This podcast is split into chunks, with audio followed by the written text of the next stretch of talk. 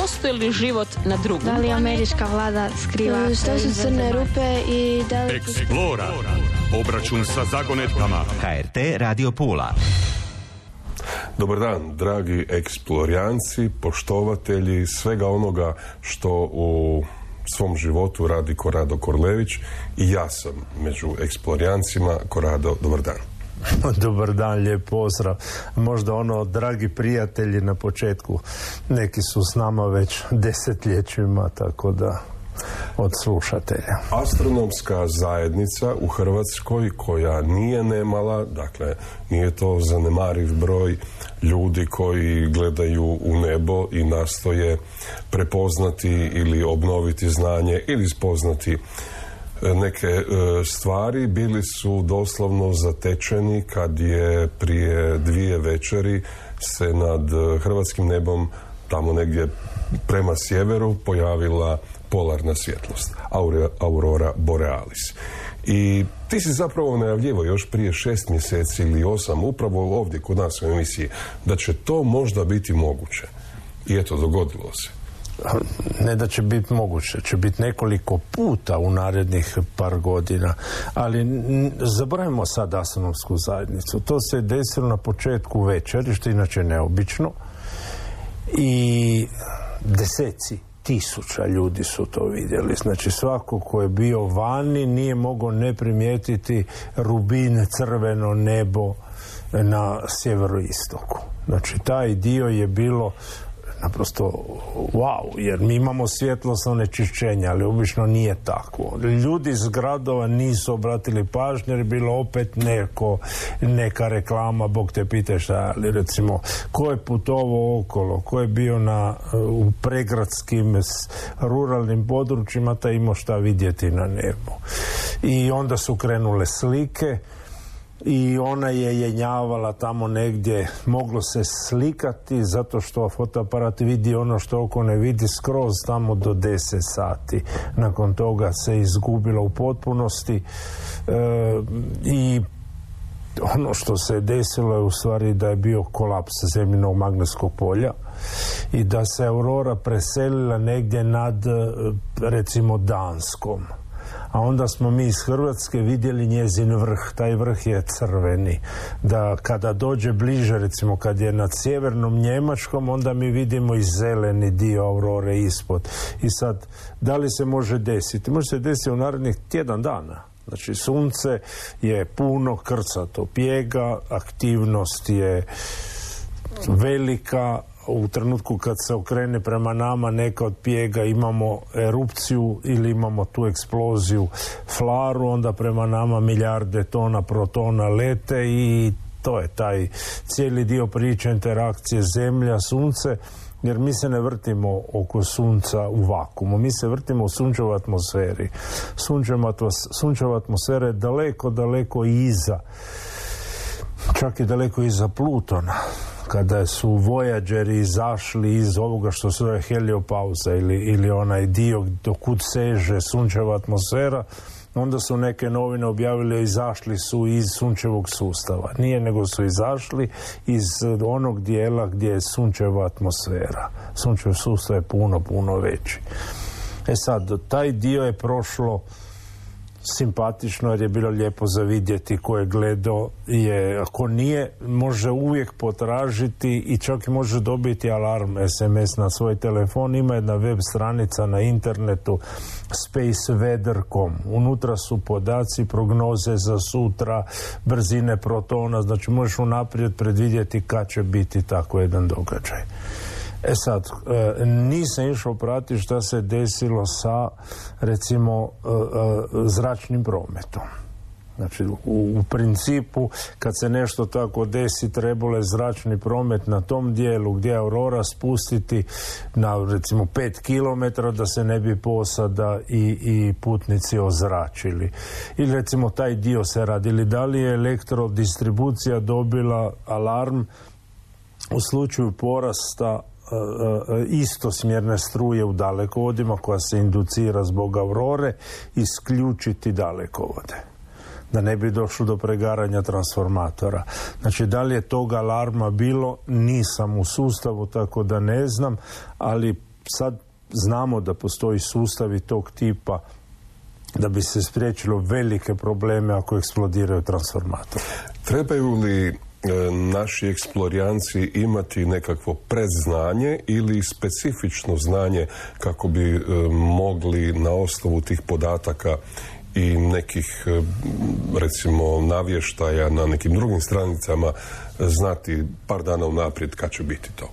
Ne par dana par dana ne stigneš, treba negdje dan i nešto da protoni od sunca dođu do zemlje. Njihova brzina je ispod brzine svjetlosti, oni se obično kreću oko 1000-1200 km u sekundi sunce je daleko i bez obzira na tu brzinu treba jedan dan da stigne do nas i kada se vidi da ide direktni udar onda se zna da će biti show time. Sad zavisi kada stigne udar jer udar ne traje 24 sata znači ako pogodi Sjevernu Ameriku onda oni imaju auroru sve do Floride zato što je magnetska os maknuta. Ona nije ne preklapa se sa osi rotacije, nego je zamaknuta prema, u Kanadi se nalazi i onda je tamo prema jugu. Da mi vidimo auroru, udar mora biti puno jači jer smo mi udaljeni od magnetskog pola nego što je pravi pol, tako da kad je mi vidimo onda znajmo da je bio džumbus. To znači da je recimo u Danskoj ona bila sjajna za gledati. A Danci su imali iznad glave, ne znam koliko su vidjeli ono, ali recimo Norvežani su gledali na jugu. Znači, taj dio je štos, Gle, e, ima još nešto. E, mi nismo više ta civilizacija tišine, non stop nešto ronda oko nas. Ali kada se to radilo negdje u polarnim krugovima istraživačima, kad si to vidio, znalo se čuti krckanje. Znači, električna pražnjenja koje se tada dešavaju e, izazivaju predmete oko nas da vibriraju. I onda je bio, osim aurora, aurora što si imao taj neću reći da je spektakl, jer našim predsima je to bilo u stvari strašno. Znači ti vidiš nešto e, što lagano se miče po nebu kao vlakna, e, čuješ pucketanje oko sebe, nemaš pojma o čemu se radi. Dobro, to možeš interpretirati svakako. u svakom slučaju ono, danas bi rekli da je bilo spuki. Znači, to je nešto što je zastrašujuća moć, a onda kad se pogleda šta to u stvari znači kao energija.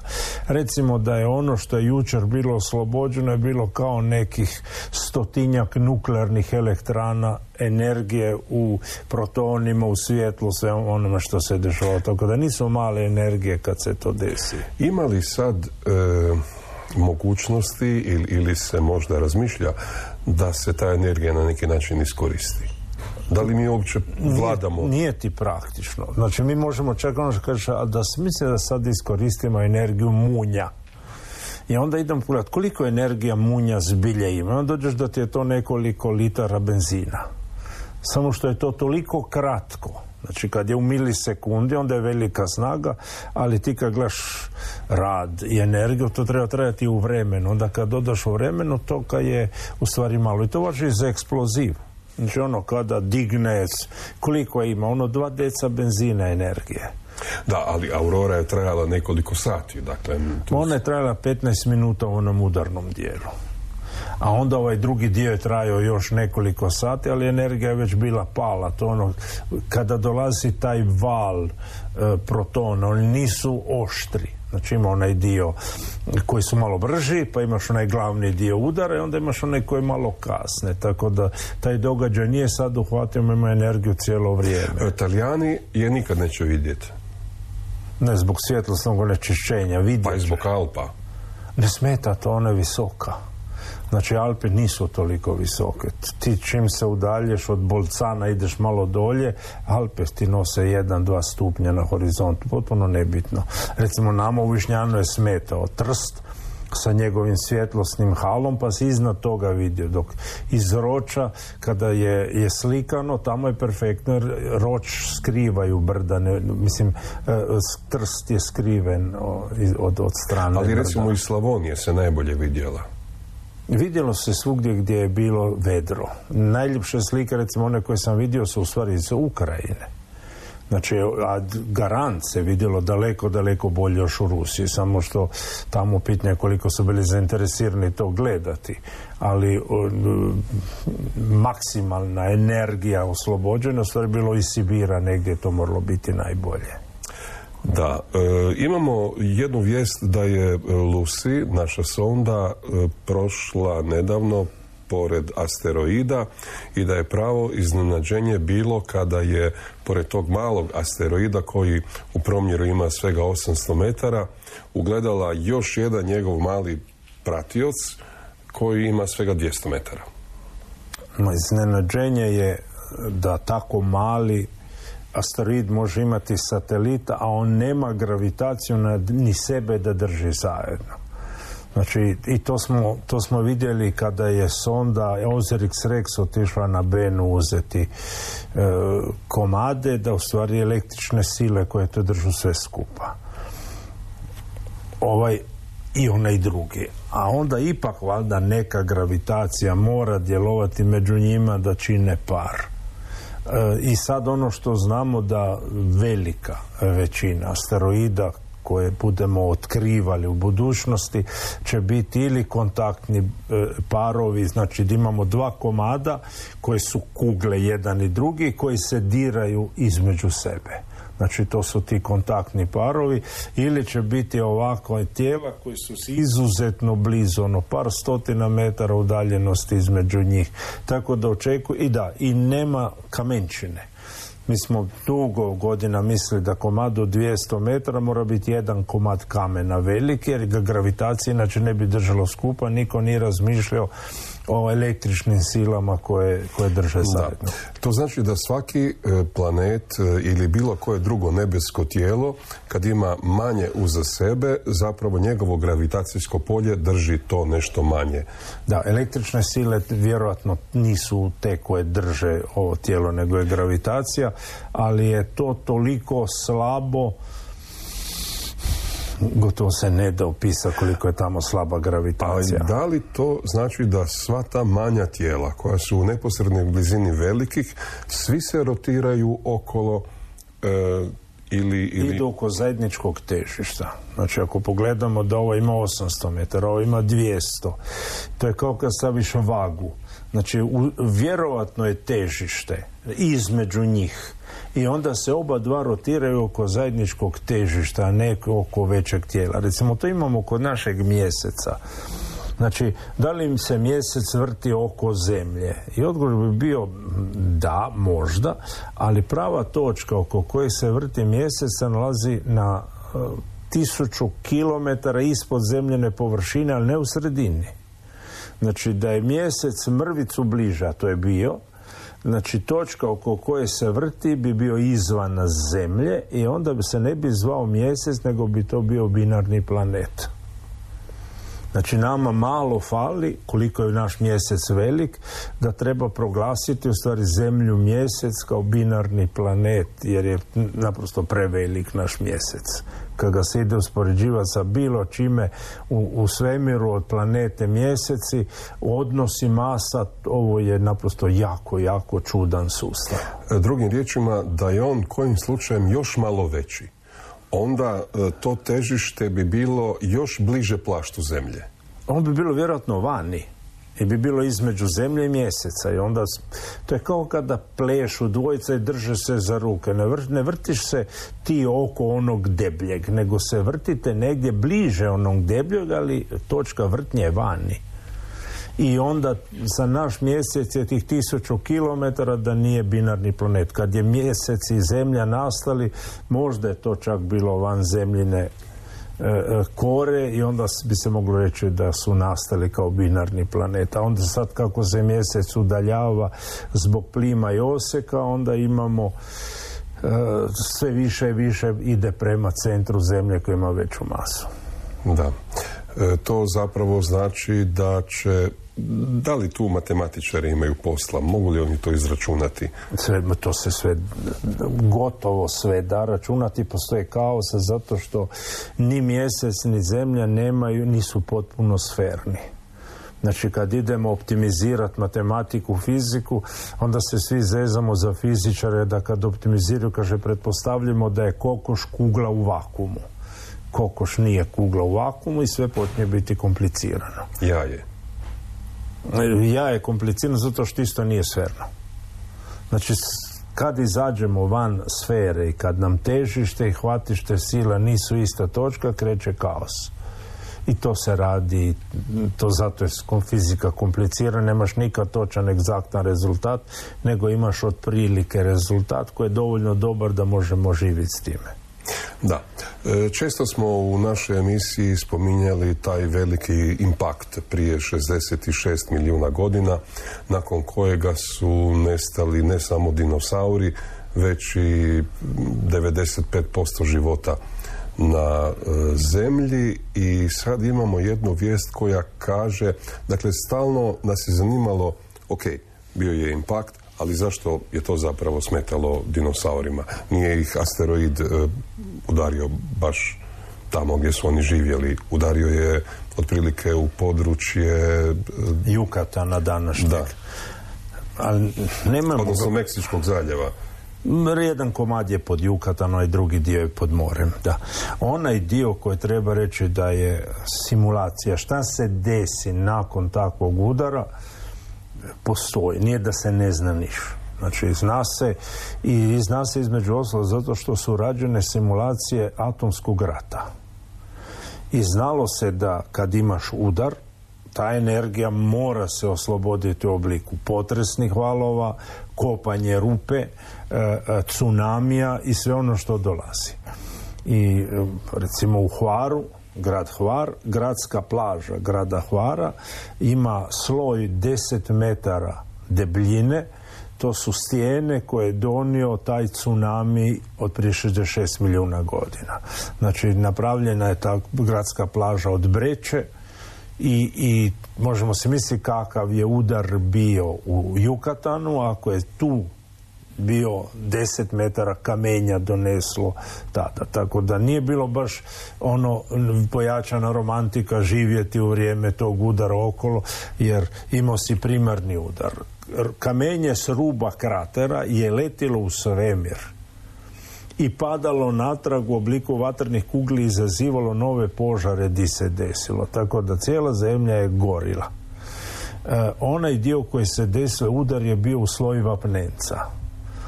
To znači 180 km promjera, dubine 3-4 km koliko vapnenca ima je sav pretvoren u kalci oksid i pretvoren je u ugljični dioksid efekt staklenika je bila priča za sebe, van pameti prema onome što si danas razmišljamo. I sad kad složimo, najprije si udar, tsunami, katastrofu, pobilo skoro sve, požari bili i onda se to smirilo i u atmosferi je bilo toliko puno prašine da sunce jedva da je stizalo do površine, a nije bilo ozona jer je ozon sav unišen sa tom prašinom. I sad imaš skoro mrak, kroz taj mrak prolazi UV zračenje. I onda je bilo pitanje koliko dugo. I onda je bilo e, 15 dana, 10 dana. Temperatura je svakako pala daleko, daleko ispod nule, jer nije bilo sunca. I svi koji su bili neprilagođeni su umrli. Ili od gladi, ili od smrzli su se. I oni koji su preživjeli, bitno koliko dugo. I sad su izašli da je trebalo 15 godina da bi ta prašina se u potpunosti slegla. Znači imaš najprije 15-20 dana potpunog mraka i pa temperature. Nakon toga imaš zimu koja traje nekoliko godina, onda počinje prolaziti malo bolje kroz sve to skupa i nakon 15 godina proradi efekt staklenika koji je donio taj ugljični dioksid koji je ispario. I sljedećih 50 tisuća godina temperatura na zemlji je izuzetno visoka i tada stradava plankton u moru. Nema kisika. Znači ti zagriješ oceansku vodu, ona ispusti kisik i plinove i ko preživi, preživi. I mi kada gledamo šta se je dešavalo u morima, mi vidimo da stvari najveća tragedija je kada ti izumira, izumire plankton u moru. Onda stradavaju od, od riba, e, od životinskih vrsta, sve one koje trebaju velike količine hrane. I nakon 50 tisuća godina stvar se stabilizira. Oni koji su preživjeli su mali dinosauri koje mi zovemo ptice. E, sisavci koje konačno niko ih ne lovi okolo, ih ne jede, imaju priliku se izvući imaju se priliku izvući neke vrste gmazova koje su prolazile loše u konkurenciji sa dinosaurima i, i vidimo taj razvoj života kakav vidimo danas u tih 66 milijuna godina relativnog mira. Nije bio mir potpuno, imali smo ledena doba, bilo je džumbusa svakakvih, ali se nije ponavio, ponovio ovakav udar gdje je katastrofa. Kakav bi trebao biti asteroid e, da ponovi jednu takvu kataklizmu? Ali, znaš, ovdje se desilo još nešto. Nije on došao na nulu. U vrijeme kada je udario asteroid, katastrofa je već bila, a to je bila jedna super erupcija u kojoj nastaje pola današnje Indije. Znači, Dinosauri su bili na rubu opstanka. More je već umiralo zbog kiselih kiša jer imamo nešto zove erupcija dekanske ploče. Znači pola Indije koje mi danas znamo je nastala u neprekidnim vulkanskim erupcijama 10.000 godina.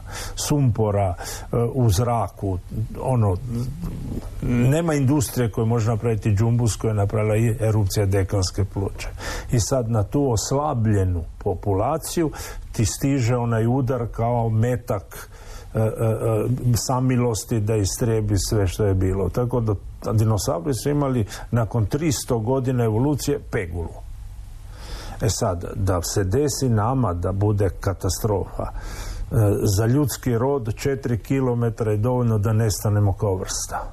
Znači, sa 8 km nestaje nešto tipa istrebljenje kao kod dinosaura, a onda imamo negdje sad 20 km nestaje sve višestanični život, ostaju samo bakterije. Znači, znamo da postoji opasnost i ono što je odrađeno. Mi trenutno ne poznajemo niti jedan impaktor koji bi mogao doći u narednih 500 godina da je imalo veći. Znači to je posao koji je odrađen. Da li se može desiti da dođe neka zvijezda repatica dugo periodično odgovor je da. Znači mi nismo sve mogući za ono što je daleko i za Jupiterove staze jer to ne vidimo sada. Ali onaj dio koji znamo da vjerojatnost da se sad desi nešto tog tipa i da bude gadno je jedan recimo ispod jedan naprama milijun što je dobro jer je prije 20 godina bilo jedan naprema 100 tisuća. Znači deset puta smo povećali sigurnost e, i, i očekivanja da se neće desiti. Da, zbog čega eksploatacija iz zemljine utrobe ne utječe na težinu zemlje? Sve završi u zrak. Mi nemamo... to je zatvoren sustav. Znači ti e, si u svemirskom brodu, i sad pojedeš marendu je pitanje e, da li je svemirski brod sada lakši što si ti potrošio hranu. Odgovor nije. Hrana je sve nutra zatvorena u sustavu i sve skupa čini tu težinu. Tako da ti mi možemo bilo koje rudna bogatstva šta god koristimo, ako to ispustimo atmosferu, to se apsorbira natrag, težina je ista. Onaj dio koji na zemlji nije isto je količina mikrometeorita koji svaki dan padne na zemlju i ona količina vodika koje sunče vjetar otpuše sa vanjskih dijelova atmosfere. Koji je odnos jedan prema drugom? Više otpuše trenutno nego što padne, ali taj dio visi nekad je bilo suprotno. Znači sada se količina materijala koje pada već dovoljno istrošila u sunčevom sustavu da više otpuše nego što padne. Dobro, idemo sad sa e, još jednom velikom e, vijesti. U petak je Falcon 9 uh, SpaceX-a imao jubilarni 18. spuštanje. No, sad jubilarno 18. to je ono kao okrugla godišnjica 24 i 3 kvarte, mislim. da, e, onaj dio koji Dobro, je... najviše do sada. Ma, 18 puta ista raketa leti gore, računam da smo mi svaki put gubili rakete Pa do onda sada. je jubilarno. Mislim, ovo je čudo da postoji. Ne samo to, nego su ih prestali prati. Znači ona bi otišla prve i onda kad bi vratili nazad imali su sve soribali, prefarbali, zaključili da je to višak. Ova se vratila nazad, crna kao čađa, jer je nisu prali zadnjih nekoliko puta. Svaki put kada koči ulazi unutra, u stvari leti kroz svoj plamen i kroz svoju čađu. I ova je, jedva se vidio natpis NASA gore koliko je, je skurena i recimo da ne brine u kamion. No, kamion dok je novi, onda ga vlasnik glanca pazi i mazi i poslije ga više niti ne pere, nema kad jer je umoran. Recimo da se nešto tog tipa desilo. Ono što je vijes uz to, da je Starlink konačno postao da ne gube novac. Znači, svaki put kad postavljaš neki sustav komplicirani telekomunikacijski, znaš da tih tisuću pretplatnika ti ne uspiju platiti troškove koje sve skupa imaš.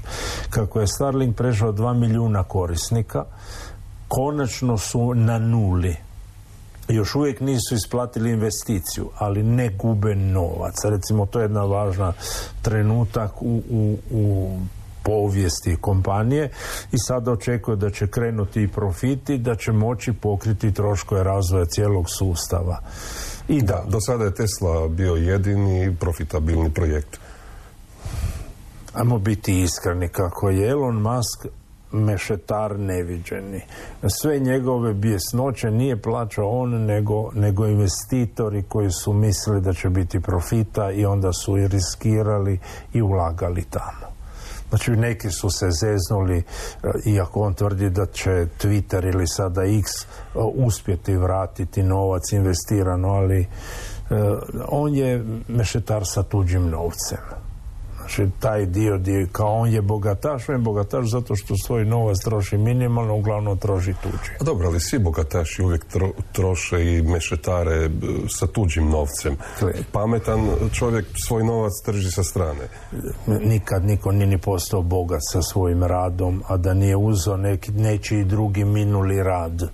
Znači ti moraš i, i sa idejom i sve što imaš, ali ti moraš na kraju dobiti od drugih novaca razliku.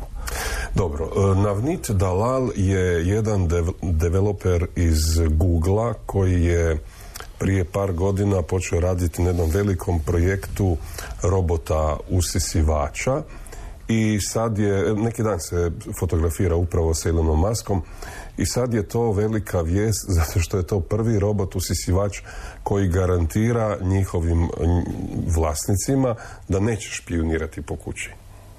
Mislim, ta ideja da sve mora biti spojeno na internet, da je sve spojeno na nečiji server, da o tebi znaju sve, da znaju raspored namještaja u tvojoj kući, e, da znaju da li ti treba novi kauč ili ne, pa ti ga pokušaju prodati. Gle, to su bili usisavači tužibabe koji su se vozili po kući. I gle, sad neko da ti garantira da taj usivač neće te špionirati, je nešto što će ljudi vjerojatno povjerovati, ali ima i oni koji će ići provjeriti da li je to zbilja tako. Znači nema šanse da ga neko ne razmontira ili da mu ne kontrolira komunikaciju okolo. Dobro, ali je dobar marketinški trik. Sve ono što je do sad bilo u usisivačima u ovom neće biti, a čistit će jednako efikasno. Bićeš bolje reklame. Gle, po meni je dno dna bilo kada su seksualne igračke se spajale na internet i, i vodili se statistike Da. kod proizvođača u upotrebi. Da. Htio sam te pitati samo s obzirom na ovaj kronični nedostatak e, ljudske radne snage. Evo mi ovdje u Hrvatskoj smo doživjeli eksploziju iznajmljivača, svako se valjda sad bavi turizmom i iznajmljuje svoje apartmane, sobe, tavane, podrume, što već, kako bi izradili, konačno, neka ljudi rade, neka se obogate, dosta su trpjeli siromaštvo. E, htio- Imaš drugi problem. Htio sam te pitati ali, samo... ali Da. svaki put kad netko doda još jednu kuću, svaki put kad netko doda još jedan kat, naši nisu nikad uspjeli skušiti da sve kuće okolo gube vrijednost. Ti u Švicarskoj, gdje je kuća vrijednost, Ti neš dozvoli čak ni susjed da ne pokosi travu u vrtu jer tvoja kuća vrijedi manje ako kuća kod susjeda je neodržavana. Recimo, mi nismo nikad skužili da tvoja kuća je dio cijeline vrijednosti i kod nas svi još prodaj, prodaj zemljišta, zidajmo novo, zidajmo novo i sad si dobio mjesta u koje zbilja ne želiš doći. Znači, taj dio nismo shvatili. Sljedeće je kad netko iznajmljuje. Da li se koristi nešto što je javno dobro, prometnice, kanalizacija, struja koje smo svi investirali. Pitanje, da li mi svi trebamo dobiti povrat od tih naših investicija koje sad on koristi Pa sad se diže porez za iznajmljivače. Pa samo da nije tako jednostavno. Netko sada napravi još 50 apartmana nečega i on nije riješio stvar komunalije Dobro, Korado, svaka usporedba sa... Švicarskom nije dobra, ali da se razumemo da što se tiče nekretnina, oni znaju kako stvar funkcionira. Htio sam te pitati nešto drugo. Hoćemo li mi sad početi e, ili već sad početi projektirati naše kuće za te robote usisivače? To, bit, to znači da ćemo morati imati drugačiji namještaj, druga, bitno manje stvari po kućama, ne, nego moraš imati robota, robota usisavača koji je bitno različit, kojemu to ne smeta. Znači ne smiješ ići u pravcu mi ćemo sad sve napraviti ravno zato što nismo usavršili stroj. Stroj je glupno napravljen ako nije u stanju napraviti stepenice sam gore. Znači, roboti koji nam dolaze će morati moći raditi sve što radimo i mi i ne radi robota usisavača i ne radi kosilice e, e, robotizirane koje će nam uređivati vrt, nego zato što ćemo biti stari. Tebi će trebati, kao i meni, obiteljski ili kućni asistent. Neće ga biti ni u Filipinima više.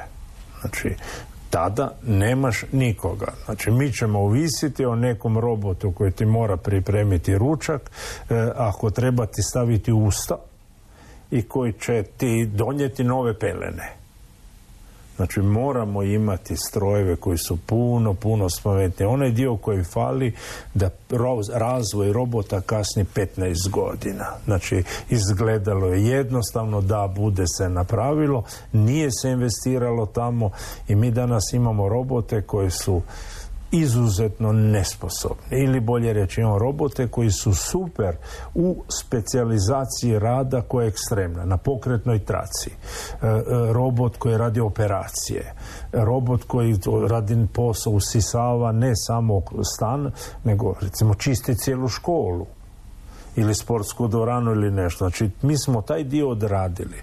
Onaj sljedeći dio gdje je kompleksniji taj dio nismo riješili čak ni mehaniku dobro. Znači, pitanje kako ćemo riješiti robota da zbilja može ono što može i čovjek. Ispada sa elektromotorima, to nećemo napraviti.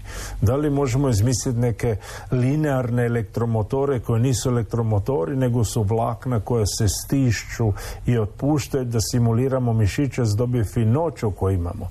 Radi se na tome kasni jako. Da li to možemo raditi sa pneumatikom? Kasni jako. Znači, mi smo u robotici zaribali epski. I to će nas koštati u starosti jako puno. Nema djece i faliti će jako puno asistenata. Zapravo je najveći problem u ruci.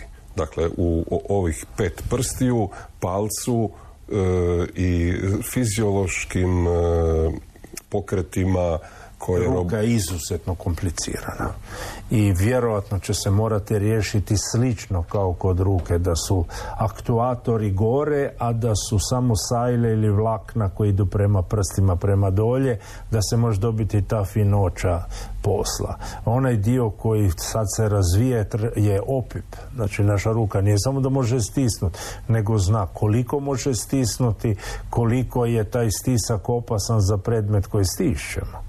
Znači možeš praviti ruku ko uzme jaje pa ga smrvi. Znači, jako, jako je komplicirano i onaj dio. Nema ljudi koji to rade. Znači mi samo pokažemo, ok, imamo robotiku, ok, koliko imamo eksperata u svijetu koji su u stanju to raditi? I onda spada da nema, jer ovi koji su trebali biti eksperti su završili ovisni o videoigrama. Oni drugi su, ih ne zanima. Ovaj treći vise na internetu i misle da je taj eh, tehnološka eh, beznačajnost važna klikati okolo i biti. Razvoj e, video igara, ne mislim sad na igranje, nego na razvoj platformi za video igre je izuzetno zahtjevan programer, programerski posao i izuzetno isplativ. Sigurno ima više korisnika video igara nego onih koji će kupiti... Video igre inače spadaju u onu ovisnost jedno od najtežih koje postoji. Znači da sad ti uzmeš razlike između nekog koji uzima heroin i neko koji je uhvaćen na video igre i gledaš broj smrtnosti povezanih sa jednim i drugim, efikasnost u poslu ispada da je potpuno isto. Znači, mi imamo problem video igre nas hvataju tamo gdje smo najslabiji kao i, i opojne droge. Hvataju nas na naš E, našu kontrolu bola i našu kontrolu ugode. To rade i prodaja snova kroz video igre. Ti kada si u video igri, ti se zbilje osjećaš dobro. I taj dio je nešto što ti je treba pronaći neku sredinu i nije bez razloga zašto je partija kineska išla stiskati kontrolu nad video igrama na način gdje nigdje u svijetu se ne može napraviti tako i gotovo je bezuspješno. Znači oni su uspjeli djeci zabraniti da to rade sa groznim kontrolama, ali odrasli dalje bježe u svijet video igri jer je svijet u kojem žive nije dostojan da se ti tamo gombaš i onda pobjegneš u svijet igara gdje ti je bolje. E, jedna anketa nedavno objavljena pokazuje da svaki peti mladi stanovnik Velike Britanije se informira na TikToku. I, to, I, društvenim mrežama. I društvenim mrežama. I to zapravo znači da news portali polako, ali sigurno gube utrku. E, ali gle, Elvis, ti znaš u, u, u tvojoj kući ovdje kako nastoje vijesti, kako se radi selekcija i da one ponekad nisu prilagođene od penzionera do tineđera. Znači to je jedan standardni oblik vijesti i ko si uzme, uzme. A ti kada imaš društvene mreže, ti biraš o formu koja ti najviše odgovara tebi. Znači imaš veći izbor. Sljedeće vijesti pogotovo sad sa Microsoftom i s koji su zaribali toteno koje koriste umjetnu inteligenciju da radi selekciju slaže web stranice unutra uspije pobjeći svega. I onda je pitanje da li ću ja zbilja vjerovati novinarskoj kući toj toj? I odgovor je samo malo. Kome ću vjerovati? Nekome koji mi radi selekciju i to se dešava i sa ovom emisijom. Znači, dio slušatelja koji sluša Exploru sluša selekciju koju radimo na dvojica. I ta selekcija ponekad ih nervira, ponekad je bolja nego ona koju nađu okolo po medijima. Znači, ti biraš kroz medije koje slušaš pouzdanost koju očekuješ ili istinu gdje ima više istine. Ali moraš imati jedan faktor kojeg e, uzimaš u obzir, a to je tvoj minuli rad i autoritet koji si sagradio e, svih ovih... Svaki influencer na neki način ima to, inače ga ne bi slijedili.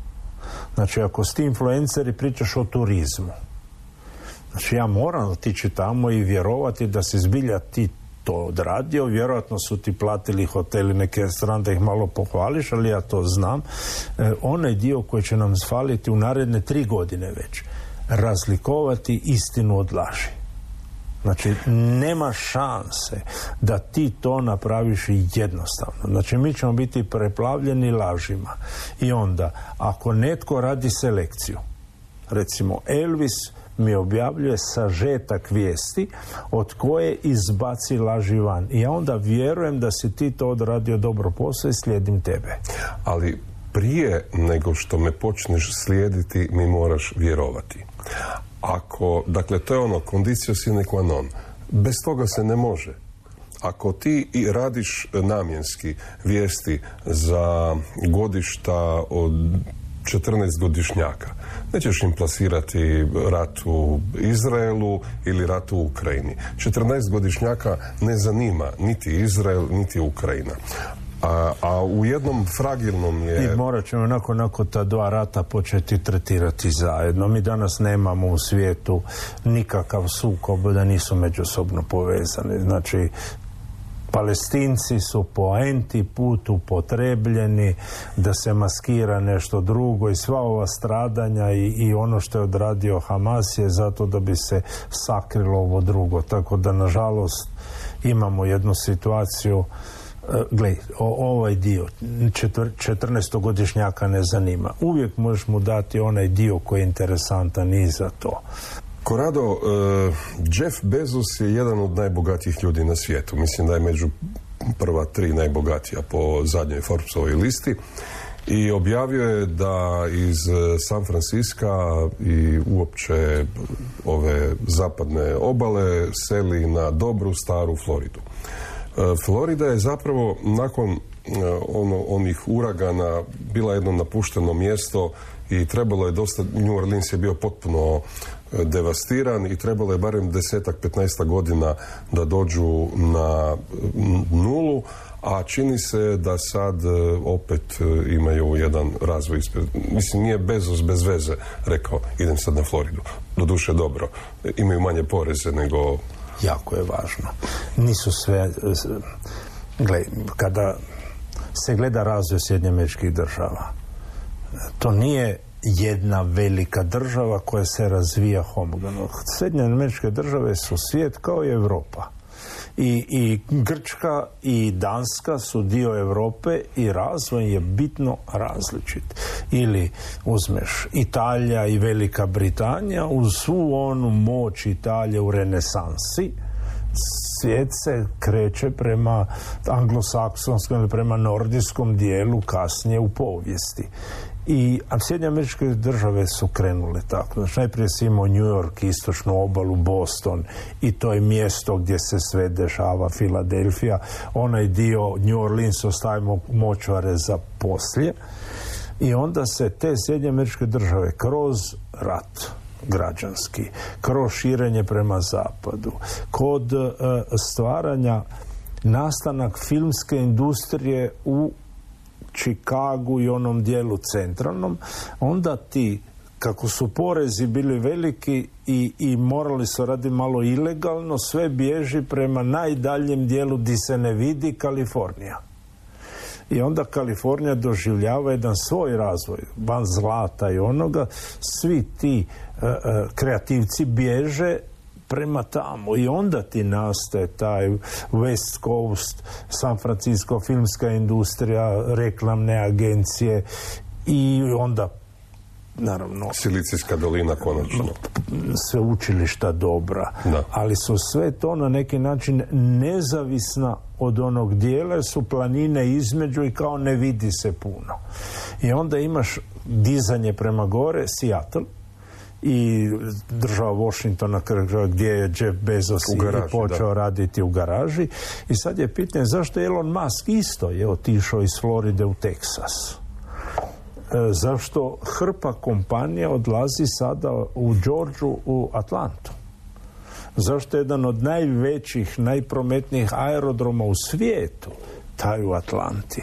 Zato što se mijenja težište. Znači postoji nešto što postaje stara jezgra ili ono što bi se reklo kod nas i, i, i nije e, kompliment kao opatija ili poreć stare dame turizma. Gle, stare dame su kao što ali su stare dame. Znači ti odeš negdje drugdje gdje nije stara dama jer želiš vidjeti nečega novoga. To ti važi i za taj dio. Znači ono što su Chicago, New York, Boston bili Traži se mjesta gdje imaš više slobode, manje zakona i gdje te ne koče u, u tome što hoćeš raditi. To se upravo dešava u Europi. Mi sad imamo Njemačka se spominje kao problem Europe. Ne onaj motor koji bi trebao vući. Ko se spominje kao e, motor? Neki Portugal koji je bio totalna katastrofa, Španjolska koji nisi znao ko pije, ko plaća sto godina i, i uspjeli su uništiti sve što su bili uspjeli, sad se vraćaju. No, sad je neka Poljska odjednom počela biti važna. Znači, E, ono što sam se ja da će Hrvatska jednog trenutka biti među tima, ali mi smo idemo na izumiranje pa nećemo. Ali recimo onaj dio je da svako ima svijetli trenutak u povijesti za nešto odraditi. Jug Amerike koji je godinama bio zadnja rupa na svirali i to ne samo taj dio, nego Novi Meksiko, Arizona, e, e, Nevada čak danas. Znači taj jug koji niko nikada nije gledao, sad odjednom počinje biti važan. A zapravo sam htio povući paralelu sa Hrvatskom. Florida već 20 godina je u Sjedinim američkim državama država, odnosno mjesto gdje oni čiji mirovinski fond nije propao, čekaju starosti, uživaju tamo u suncu, doduše ima previše vlage u zraku, ali bez obzira tamo su... Dakle, Imaš i krokodila u bazenu. Tamo su penzioneri. Možemo li mi bi, kao Hrvatska biti europska Florida? Može, ali da li želiš? Znači ti pitaš urbaniste i oni će ti odmah Istru urbanizirati da od Pule do Kopra bude jedna urbana cjelina 2-3 milijuna stanovnika, hrpa bolnica, e, trgovačkih centara i pola penzića iz Austrije, Njemačke su tu. Znači to je nešto što se čeka svakog trenutka da dobiju zeleno svjetlo. Pa dobro, ali ne zvuči baš tako loše. Ma, gle, meni mi je žao te prirode, ćemo sve uništiti. A onda s druge strane, ako uništiš ovdje sve, negdje drugo će biti spašeno. Znači, pitanje da li možeš žrtvovati Istru da spasiš Peljepšac? Ili Liku, ili... ili... Da. Znači, ti moraš neki prostor odabrati koji će biti taj koji treba naseliti svega. I taj jednu raspravu prije puno godina sam imao sa urbanistima koji su planirali Šangaj i Ciudad de Mexico i Kairo i oni su u stvari mi objašnjavali da su oni apsolutno najefikasniji u zaštiti prirodi što postoji. Jer ti uzmeš 20 milijuna stanovnika, zguraš iz blizu, blizu, blizu i na 30 km dalje imaš prašumu koju niko ne dira. Za razliku od Belgije, gdje ih rastegneš kao marmeladu po cijelom teritoriju i sve košena travica vrti, nemaš jednu malu šumicu prirodno, nego je sve fake, fake, fake. Znači, pa ima smisla. Ima smisla. Ono, da li mora Istra biti Florida da dobijemo 4 milijuna stanovnika ovdje? Eto, poštovani slušatelji, hoće li Istra biti Florida ili ne, a možda ćemo još za našeg života to, to moći odgovoriti na to pitanje. U svakom slučaju, hvala vam na pozornosti i svako vam dobro. Postoji li život na drugom? Da li američka vlada skriva? Što su crne rupe i da li... Explora. Obračun sa zagonetkama. HRT Radio Pula.